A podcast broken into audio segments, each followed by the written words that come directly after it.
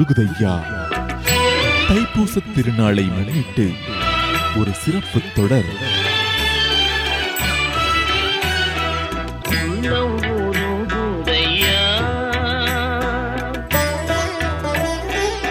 திருத்தணி.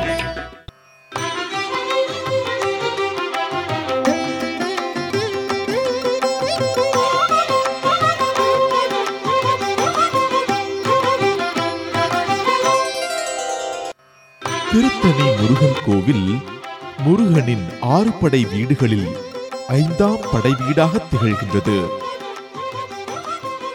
இது முருகப்பெருமான் வள்ளியை திருமணம் செய்து கொண்ட தலமாகும். ஆண்டின் முன்னூற்று அறுபத்தைந்து நாட்களை குறிக்கும்படியாக முன்னூற்று அறுபத்தைந்து படிகளை கொண்டது இந்த மலைக்கோவில். திருப்புகழ் பாடிய அருணகிரிநாதர் மற்றும் முத்துச்சாமி தீட்சிதரால் பாடப்பெற்ற தலமாகும். இக்கோவிலை தணிகை முருகன் கோவில் என்றும் அழைப்பர். சங்ககால புலவரான நக்கீரர் இயற்றிய திருமுருகாற்றுப்படையில் இக்கோவில் குறித்த குறிப்புகள் காணப்படுகின்றன. தேவர்களுக்கு தீராத துன்பம் கொடுத்து வந்த சூரபத்மனுடன் போர் புரிந்து தேவர்களின் துயரத்தை நீக்கி வள்ளியை மணந்து கொள்ள வேடர்களுடன் விளையாட்டாக போர் புரிந்து முருகப்பெருமான் கோபம் தணிந்து அமர்ந்த தலம் திருத்தணி ஆகும். ஆகையால் இந்த தலம் தணிகை என பெயர் பெற்றது. தேவர்கள் பயம் நீங்கிய இடம் முனிவர்கள் காம வெகுளி மயக்கங்களாகிய பகைகள் தனியும் இடம். அடியார்களின் துன்பம் கவலை பிணி வறுமை முதலியவற்றை தணிக்கும் இடமாதலாலும் திருத்தணி என பெயர் பெற்றது.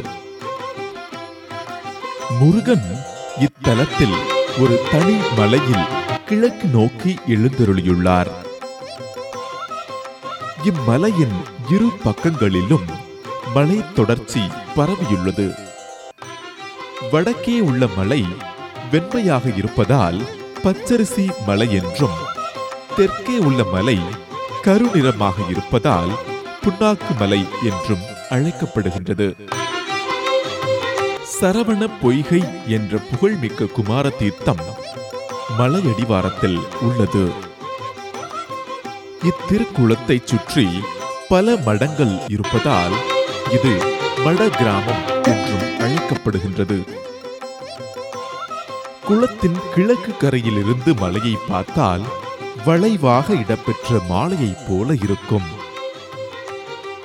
இக்காட்சி மிகவும் அழகாக திகழும். ஆகையால் அருணகிரிநாதர் இதை அழகு திருத்தணி மலை என புகழ்ந்து பாடியுள்ளார். இந்த கோவில் தணிகை மலை என்ற மலையில் அமைந்துள்ளது. இந்த கோவிலில் ஐந்தடுக்கு கோபுரம் மற்றும் நான்கு வளாகங்கள் உள்ளன. இத்தலத்தில் முருகன் வலக்கையில் சக்தி ஹஸ்தம் எனப்படும் வஜ்ரவேலுடன் அதாவது இடி போன்ற ஓசை எழுப்பும் சூளம் போன்ற கருவி ஏந்தி இடக்கையை தொடையில் வைத்து ஞான சக்தி பெற்றவராக காட்சி தருகின்றார். மீண்டும் மற்றொரு கோவிலுடன் சந்திப்போம்.